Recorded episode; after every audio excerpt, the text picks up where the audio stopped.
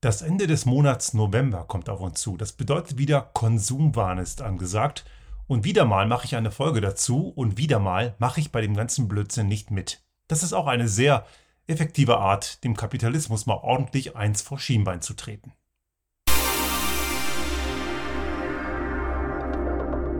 Der Restart Thinking Podcast. Ideen und Lösungen für die Transformation der Wirtschaft und Gesellschaft für das 21. Jahrhundert.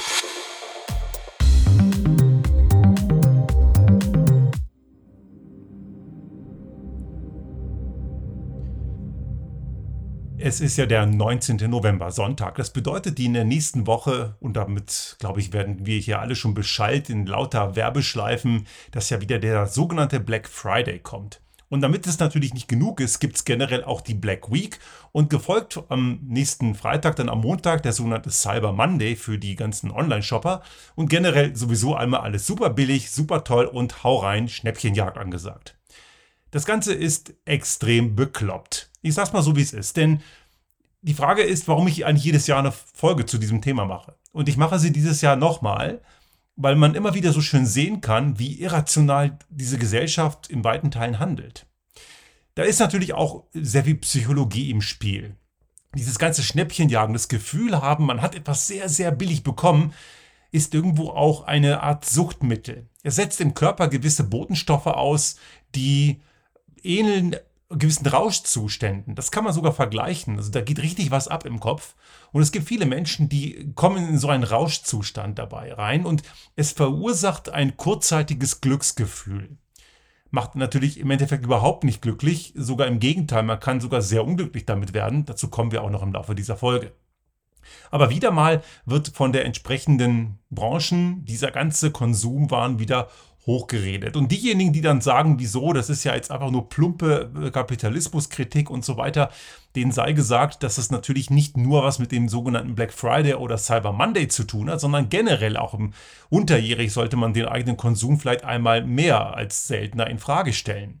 Es gibt ja Leute, die kaufen ja alles im Online-Bereich und jeden Tag bei Amazon und irgendwie kommen ständig irgendwelche Packel irgendwie vor die Tür wo man sich wirklich fragen muss, warum tun Menschen das? Das ist einfach, es kann nicht sein, dass man so viel Bedarf an Material hat. Da stimmt dann was nicht. Und wir müssen uns generell die Frage stellen, inwiefern Konsum und noch mehr Konsum überhaupt noch ein Wohlstandsindikator ist, denn das ist er eben gerade nicht. Und auch das möchte ich in dieser Folge am Beispiel des Bruttoinlandsprodukts oder im Englischen heißt es ja GDP, ne, also oder BIP im Deutschen, das ist ja ein allgemein anerkannter Indikator für, das, für, den, für den Wohlstand einer Gesellschaft und einer Industrienation. Und den muss man ganz klar in Frage stellen, weil der wird natürlich durch solchen total übermäßigen Konsum massiv nach oben gedrückt, obwohl er im Endeffekt gar nicht zu einem größeren Wohlstand beiträgt. Aber dazu auch gleich noch ein paar Worte. Aber vielleicht nochmal zur Historie. Wo kommt dieser sogenannte Black Friday oder Cyber Monday und all die ganzen Derivate daraus eigentlich her? Es gibt da verschiedene Möglichkeiten. Und zwar ist es primär aus den USA gewachsen. Und dort ist das sehr stark gekoppelt an diesen an, an, Thanksgiving. Also das ist immer der letzte Donnerstag im November und kurz darauf eben, wenn das Weihnachtsgeschäft eben eingeläutet wird, dann kommt eben dieser sogenannte Black Friday. Und das Versprechen der ganzen Einzelhändler ist natürlich, es gibt Rabatte. Manchmal gibt es sie wirklich, aber ganz oft gibt es die nicht. Es gibt ja Marktuntersuchungen, die kommen auf einen Durchschnittsrabatt von etwa 6%. Mehr ist es gar nicht. Das bedeutet, manche sind wirklich günstiger. Man kann in der Tat einen Glücksgriff haben. Aber es gibt auch genügend Beispiele, wo auch Preise vorher im Laufe der Wochen künstlich angehoben werden, um sie dann scheinbar niedriger wirken zu lassen. Auch diese Pseudotricks oder diese Tricks gibt es. Und natürlich hinterfragen wir das als Menschen oft nicht, weil natürlich das Gefühl, hey, da gibt es was günstiger oder billiger und ich muss mir dieses Schnäppchen, darf ich mir nicht entgehen lassen, das setzt eben diese Botenstoffe des Glücksgefühls im Kopf frei und dann wird halt der Verstand abgeschaltet. Im Übrigen der gleiche Grund, warum es noch immer irgendwelche, gerade boomen ja diese sogenannten Finfluencer, also irgendwelche Typen, die in Social Media dummes Zeug reden und einem sinngemäß versprechen, mit nichts tun, Masse Kohle zu machen. Das kann natürlich nicht sein. Niemand schenkt einem mal eben große Vermögen, aber Menschen fallen auf den Quatsch rein. Immer wieder und immer wieder. Und am Ende sind ein paar Kriminelle die materiellen Gewinner eines ziemlich dubiosen Pyramidenspiels. Ganz so schlimm ist es natürlich bei diesen Schnäppchenjagd nicht, aber auch da kann man den gleichen Effekt sehen. Der Verstand wird abgeschaltet und man glaubt, man muss unbedingt dieses Schnäppchen machen, obwohl man den ganzen Klump, den man sich da kauft, am Ende sowieso nicht braucht, weil man es entweder schon hat oder man kann es auch einfach gar nicht brauchen. Ja, und warum passiert das trotzdem? Weil wir Menschen eben Menschen sind. Aber macht das wirklich glücklich am Ende? Die Antwort eben, ich habe es schon mal angedeutet, ganz klar nein. Wir haben eine ganze Menge Leute, ich diskutiere das auch oft in irgendwelchen Diskussionen, sei es virtuell, online oder auch auf Podiumsdiskussionen oder in Vorträgen, dass Leute immer noch glauben, dass Wachstum und mehr Konsum ein Glücksindikator ist, ein Wohlstandsindikator. Wohlstand gleich Konsum ist natürlich kompletter Humbug. Stimmt einfach nicht. Es gibt da ganz gute Untersuchungen zu, die weit über den BIP-Faktor hinausgehen. Und wir haben das Thema BIP ja hier auch schon mal diskutiert in verschiedenen anderen Kontexten. Und denn der, das Bruttoinlandsprodukt wird ja eben nicht nur durch sinnvollen Konsum nach oben gedrückt, sondern auch durch jede Menge sinnlosen Konsum und sogar auch durch Unglücke. Also wenn eine Naturkatastrophe mal eben irgendwie viele Naturschäden verursacht, wo Gebäude weggeschwemmt werden, also große Katastrophen, die mit Sicherheit kein Beitrag zum Glück von Menschen sind, dann wird aber das BIP trotzdem steigen, weil diese ganzen Schäden wieder repariert werden müssen, ist also BIP-tauglich. Und dieses BIP geht alles rein, alle Produkte, alle Dienstleistungen, also auch horizontales Gewerbe, Glücksspiel, also zumindest das, was legal ist davon, das zählt alles rein. Auch übermäßiger Alkoholkonsum der Menschen krank macht, aber all das macht eben nicht glücklich. Also eine Gesellschaft, die Schaden nimmt, kann trotzdem einen hohen SPIP haben. Es ist also überhaupt nicht so, dass das Bruttoinlandsprodukt wirklich ein Glücksindikator sei. Große Begründung fand das in der Kriegswirtschaft, zum Beispiel in, in Großbritannien, während der Zeit, als die Nazi-Diktatur über Europa wütete. Dort hat man eben eine Kriegswirtschaft eingerichtet, wo man anhand eines des Bruttoinlandsprodukts Produkts klar versucht er zu verstehen, so wie viel äh, von der Wirtschaftsleistung braucht man fürs Militär, um sich gegen die Invasion von der Nazi-Diktatur zu verteidigen und wie viel bleibt am Ende übrig und das, was am Ende übrig blieb, musste dann genutzt werden, um die Gesellschaft zu versorgen. Das heißt, der Staat hat in die Wirtschaft eingegriffen, ohne allerdings jetzt irgendwie die Unternehmen zu enteignen. Die blieben natürlich privat. Hier Notiz an die ganzen Leute mit Sozialismus Tourette. Das hat nichts mit Sozialismus zu tun. Das hat einfach die Folge einer Mangelwirtschaft. Und dort war das Bruttoinlandsprodukt ein sehr wichtiger Indikator, um rauszukriegen, wo da die entsprechenden Stellfaktoren sind. Im, Nach Im Weitergang hat es sich natürlich als vermeintlicher Wohlstandsindikator etabliert und ich habe gerade ausgeführt, warum das eben kein Wohlstandsindikator ist. Aber was sind die Alternativen? Man kann natürlich das Ganze deutlich besser rechnen. Es gibt so eingepreiste ökonomische Mehrwerte. Dort ist zum Beispiel ein ganz wichtiger Indikator der Genuine Progress Indicator, kurz GPI. Der rechnet nämlich auch noch ein, inwiefern es eben Umweltschäden gibt, gesellschaftliche Schäden, was ist der ökonomische und ökologische und der nachhaltige Mehrwert für eine Gesellschaft. Und das kann man auch anhand von Messdaten zugrunde legen. Das heißt, die benutzen eigentlich auch den BIP, aber er wird durch mehrere Faktoren korrigiert. Das ist ein Ansatz, der in manchen Regionen, zum Beispiel einige US-Bundesstaaten, zum Beispiel Maryland, die nutzen den, diesen, diesen GPI auch schon als Indikator parallel zum BIP oder Neuseeland tut das auch. Also es gibt Staaten, die damit bereits arbeiten. Eine Alternative ist ein Index, der eben so das Glück von Menschen äh, misst. Also ein World Value Service zum Beispiel ist sowas. Oder es gibt eben auch andere Indizes, so Länder wie eben im in Südostasien gibt es ein paar Länder, die arbeiten auch schon damit, die das subjektive Empfinden der Menschen abfragen. Und dieser subjektive Empfinden hat natürlich den Nachteil, dass man es sehr schnell, sehr schlecht messen kann. Es bleibt also immer so im Bereich eines Gefühls. Das ist natürlich ein Stück weit ein Problem, weil natürlich die Vergleichbarkeit und die Messbarkeit fehlt, aber es kann durchaus ein guter Zusatzindikator sein und man könnte diese beiden Indikatoren auch miteinander verbinden. Also es gibt Alternativen, sowohl quantifizierbare als auch also sowohl quantitative als auch qualitative Indikatoren sind möglich. Die gehen sehr gut äh, voran und es gibt eben Länder, die mit beiden Varianten gute Erfahrungen gemacht haben. Also in Bezug auf Südostasien, Bhutan ist ein solches Land, die diesen Glücksindikator eben offiziell messen und die kommen auf sehr gute Werte, obwohl das jetzt kein starkes Industrieland ist. Das zeigt also einmal mehr, dass Glück nicht unbedingt mit haufenweise Konsum zu tun haben muss. Da gibt es eben auch viele andere Indikatoren.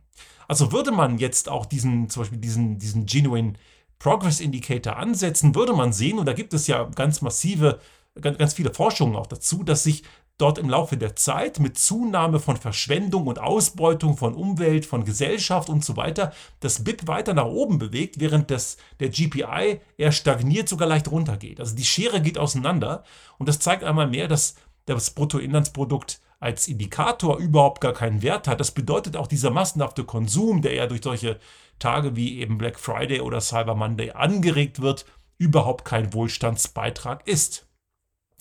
Aber es wird trotzdem daran festgehalten. Woran liegt das?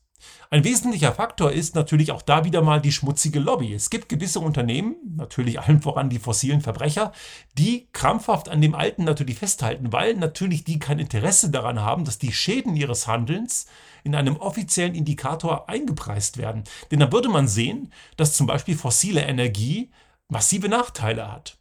Länder, die eben keine fossile Energie oder weniger fossile Energie nutzen, hätten sehr wahrscheinlich einen deutlich besseren GPI. Während das GDP, also das BIP, eben immer super aussieht, egal wie schädlich es ist. Und ich habe am Anfang erwähnt, woran das liegt. Also auch Umweltschäden, negative Auswirkungen auf die Gesellschaft sind positiv im Kontext des Bruttoinlandsprodukts. Und diese Lobbygruppen sind halt leider immer noch, wie man auch in den letzten Wochen in den einigen Meldungen sehr gut sehen kann, also fossile Energie ist ja leider überhaupt nicht auf dem Rückzug, obwohl es eigentlich sein müsste, aber daran sieht man, wie dumm Menschen sind. Gier frisst Hirn, schlägt da brutal zu. Und diese ganzen Strukturen sind halt so stark, dass sie eben dafür sorgen, dass auch auf der politischen Ebene zarte Pflänzchen der Korrektur sofort niedergeknüppelt werden. Das sind zum Beispiel auch in den USA diverse auch fortschrittlichere Administrationen damals unter Bill Clinton, dort wurde auch eine Energy Tax wurde, äh, wurde zum Beispiel angeregt, wurde von der äh, Erdöllobby kaputt gemacht oder eben auch kleinste Ansätze Richtung GPI wurden auch zunichte gemacht. Also es gibt dort immer wieder sehr starke Einflüsse dieser sehr toxischen und die Gier frisst Hirn gesteuerten Lobby. Und deswegen glauben halt einige noch immer und auch wirklich schlaue Menschen, keine dummen Leute, die in der, in der Wirtschaft auch was zu sagen haben und auch in der Politik, dass das Bruttoinlandsprodukt irgendwas aussagen würde über das Wohlstands, über den Wohlstand einer Gesellschaft. Obwohl es eben das, wie ich dann gerade ausgeführt habe, überhaupt gar nicht mal in Ansatzweise tut. Aber nun zurück zu der Frage, wie gut ist Konsum für unsere Gesellschaft?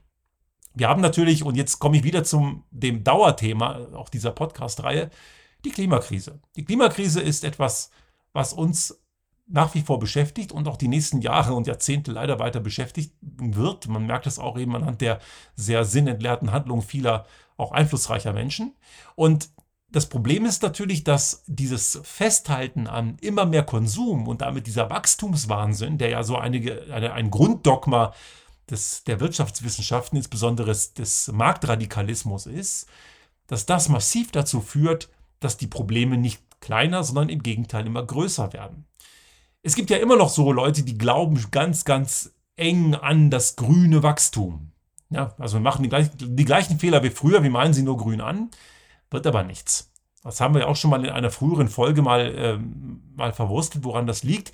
Aber ganz kurzer Exkurs dazu, dass es eben nicht genug Energie und Ressourcen auf der Welt gibt. Und angekommen immer wieder mit der Aussage, ja, es gibt mehr als genug Energie, also unendlich. Die Sonne haut ja da jede Menge Energie runter und auch Wind und super. Stimmt schon, Sonne und Wind gibt es mehr als genug, aber um sie nutzbar zu machen, braucht es gewisse Ressourcen und davon haben wir nicht mehr als genug. Also die Tatsache, dass man sich nur auf die Intensität der Sonneneinstrahlung über die Jahre konzentriert, da ist der Wert zwar richtig, dass es an Energie nicht mangelt, aber wenn wir sie nutzbar machen wollen, dann eben mangelt es sehr wohl an den nötigen Ressourcen und das wird von den Protagonisten des grünen Wachstums immer gerne vergessen. Das bedeutet, wenn wir immer mehr und mehr konsumieren und weiter diese, diesen Wachstumswahn treiben, dann laufen wir unweigerlich in die Falle. Es gibt nach wie vor keinen Beleg dafür, dass Emission und Ressourcenverbrauch entkoppelt werden können vom Wachstum. Wenn überhaupt nur relativ, aber nie absolut. Relativ bedeutet, ich kann mehr Wachstum erzeugen, also immer mehr BIP, und ich kann den Ressourcenverbrauch und die Emissionen zwar in ihrer Relation senken, also nicht mehr so viel brauchen wie früher, das geht durch Effizienzgewinne und so weiter, aber ich kann nicht es entkoppeln in einer absoluten Form. Das bedeutet immer mehr und mehr Konsum und immer mehr und mehr Wachstum und gleichzeitig einen, ein Absteigen, einen, einen Abfall des Ressourcen- und Energie- und äh, Bedarfs- und auch einen Abfall der Emissionen. Das geht eben nicht. Es gibt dafür bisher keinen einzigen Hinweis, dass das möglich sein könnte und es ist auch nicht absehbar, dass das kommt. Im Gegenteil, es gibt klare Hinweise, dass das gar nicht möglich ist. Aber trotzdem glauben so viele Leute noch immer dran, weil es alternativ sonst die Grundregeln der Wirtschaftswissenschaften massiv in Frage stellen würde. Und ich habe das auch in einer früheren Folge mal gesagt. Bei Jung und Naiv saß mal Isabel Schnabel, die ist im Direktorium der EZB und wurde von Thilo Jung dort interviewt und der auch gefragt hat, was ist, wenn das nicht ist, wenn absolute Entkopplung nicht geht? Darauf hat Frau Schnabel gesagt, dann haben wir ein Problem. Und sie war da auch sehr, sehr ehrlich. Sie hat das korrekt formuliert. Dann haben wir ein Problem, weil unsere gesamte Wirtschaft auf konstantes Wachstum ausgelegt ist.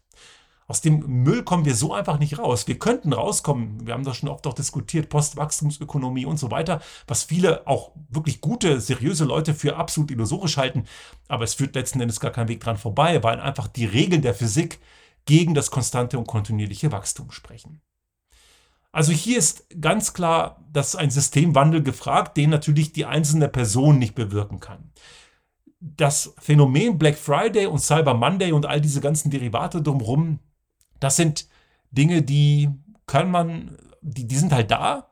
Der Einzelhandel setzt voll drauf und sie funktionieren, weil sich viele Menschen eben einlullen lassen und darauf reinfallen. Und natürlich können wir nicht von der breiten Masse der Individuen erwarten, dass sie kollektiv einfach mal Konsum sabotieren und boykottieren, so wie ich es zum Beispiel tue. Ein paar Leute tun das, aber das ist die Minderheit. Denn es triggert Menschen nun mal und es ist ja auch verlockend. Ne? Wieder mal irgendwie, ach, kann ich gerade brauchen, und das ist auch, auch ich erwische mich dabei, dass ich manchmal auch sage, ach, nehme ich das jetzt? Ach nicht, komm, lass mal, ich brauche es eh nicht. Oder Dinge wieder reparieren, weiter benutzen. Nicht immer Dinge immer wieder neu und neu kaufen. Oder zum Beispiel auch sich die Frage stellen, brauche ich es wirklich? Wir haben zum Beispiel bei uns im Haushalt keinen Fernseher. Wir besitzen keinen. Und wenn ich Leuten sage, wir haben keinen, ja, wie kann das denn sein? Wir seid ihr für ein Haushalt, ne? Und ja, wie, was schaut, wie schaut ihr dann dann? Ja, wir haben natürlich einen Laptop, habe ich so oder so, meine Frau auch. Wir arbeiten damit, das sind Arbeitsgeräte. Und auf diesen kleinen Geräten kann ich eben auch irgendeine Sendung anschauen, wenn ich Bock habe. Dazu brauche ich keinen Fernseher. Abgesehen davon liegen meine Prioritäten, wie man hier für die Videoschauer im Hintergrund sehen kann, eher auf der Musikebene. Da ist das vielleicht nochmal anders gelagert. Aber die Frage ist natürlich immer wieder, brauche ich gewisse Dinge? Die Frage immer wieder stellen, ist das wirklich nötig? Oder wenn ich etwas brauche, kann ich das Vorhandene, was ich habe, vielleicht noch länger nutzen oder reparieren. Und es muss auch in dem Rahmen Möglichkeiten geben, dass man es reparieren kann. Aber ich, wir können natürlich jetzt nicht von allen Menschen erwarten, dass sie das intrinsisch können. Die breite Masse schafft das nicht. Und daher braucht es natürlich diesen Systemwandel, dass sich solche total bescheuerten Veranstaltungen wie Black Friday und Cyber Monday einfach nicht mehr lohnen. Denn in dem Moment, wenn Hersteller in der Pflicht wären, Dinge wirklich komplett zurückzunehmen, in vollem Umfang und auch dem Recycling zurückzuführen oder es eine Reparaturverpflichtung gibt, dann würden sich gewisse Dinge dort einfach ganz massiv verändern. Wir müssten mehr in die Richtung denken, nicht des Besitzens eines Produkts, sondern des Nutzens eines Produkts. Das ist viel spannender. Denn in dem Moment, wenn ich es besitze und kaufen muss, kaufe ich auch den entsprechenden Sondermüll dazu. Und den möchte ich eigentlich gar nicht haben. Was können wir alternativ also tun? Klar, wir sollten, und das habe ich gerade gesagt, unseren Konsum generell in Frage stellen.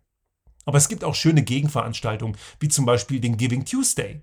Das ist eine Initiative, die sich 2012, glaube ich, gegründet hat.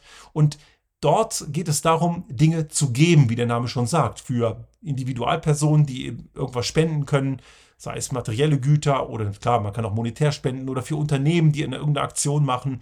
Also es gibt da verschiedene Möglichkeiten. Ich verlinke das auch in den Show Notes, da kann man nochmal reinschauen. Direkt zum Link zu Giving Tuesday, da gibt es verschiedene Landesverbände, es ist eine internationale äh, Struktur dahinter und da gibt es wirklich tolle Ideen. Einfach mal so als Gegenpol und sich mal bewusst zu machen, dass es auch viele Dinge gibt, die durchaus sinnvoll sind, auch wenn man nicht dauernd immer nur konsumiert. Wir müssen uns, wenn wir die Klimakrise in den Griff kriegen wollen, von diesem völlig falschen Gedanken lösen, dass Konsum und Verschwendung gleich Wohlstand sein. Wir müssen Wohlstand einfach mal anders denken, denn Konsum und Verschwendung macht nicht glücklich. Das können sich vielleicht einige nicht vorstellen. Es erzeugt vielleicht ein Glücksgefühl in dem Moment, wenn man konsumiert und das Packel von und das Päckchen vom, vom Paketboten nach Hause gebracht wird und man packt es aus und, und das macht man dann jeden Tag. Das erzeugt vielleicht kurze Glücksgefühle aber das macht nicht glücklich. Und dieser Fokus auf was macht uns glücklich, den müssen wir viel mehr schärfen. Und glücklich macht uns ein gutes Miteinander mit unseren Mitmenschen, Gesundheit. Natürlich auch, klar, wir wollen ein Dach über dem Kopf haben. Wir wollen auch mal schöne Dinge erleben. Ist alles gut. Also Konsum ist nicht generell schlecht. Ein gewisser Konsum ist okay. Aber die Frage ist, muss es immer so viel sein? Muss es immer mehr und mehr sein? Und räume ich mir die Bude voll mit irgendeinem alten Ramsch, den ich sowieso nicht brauche? An diejenigen, die jetzt vielleicht sich denken und bei mir in den Hintergrund schauen, das sind alles Sachen, die sind schon sehr, sehr alt. Die haben schon zum Teil Jahrzehnte hinter sich und sie funktionieren. Und die alten, die Schallplatten drüben da hinten sind selten neu, die meisten sind gebraucht. Und sie funktionieren. Das ist also genau der Punkt. Muss ich immer alles neu nehmen? Nein, muss ich nicht. Und das Glücksgefühl habe ich trotzdem. Vielleicht schaffen Sie da draußen, wir alle natürlich, ich nehme mich davon gar nicht von aus, einmal mehr als seltener mal darüber nachzudenken, brauche ich etwas wirklich? Und es ist keineswegs so, dass man der Wirtschaft schadet, wenn man weniger sinnlos konsumiert. Denn so viele Dinge, die man heute kauft, werden morgen weggeschmissen. Im Onlinehandel werden so viele Dinge auch als Retoure zurückgeschickt, die werden einfach nur verschrottet und weggeschmissen. Das sind auch Kosten, die die Unternehmen haben, aber die gehen in den Gewinnmargen dahinter einfach unter. Letzten Endes, wenn es das nicht gäbe, hätten sie genau genommen sogar vielleicht sogar mehr Gewinnmargen, würden vielleicht weniger verkaufen, aber sie müssten auch weniger wegschmeißen. Aber abgesehen davon, es ist auch okay, wenn man weniger Gewinn macht, aber dafür eine intakte Umwelt hat. Denn am Ende zählt es, ob wir diese Klimakrise in den Griff kriegen und nicht, ob wir super duper mäßig geil konsumiert haben.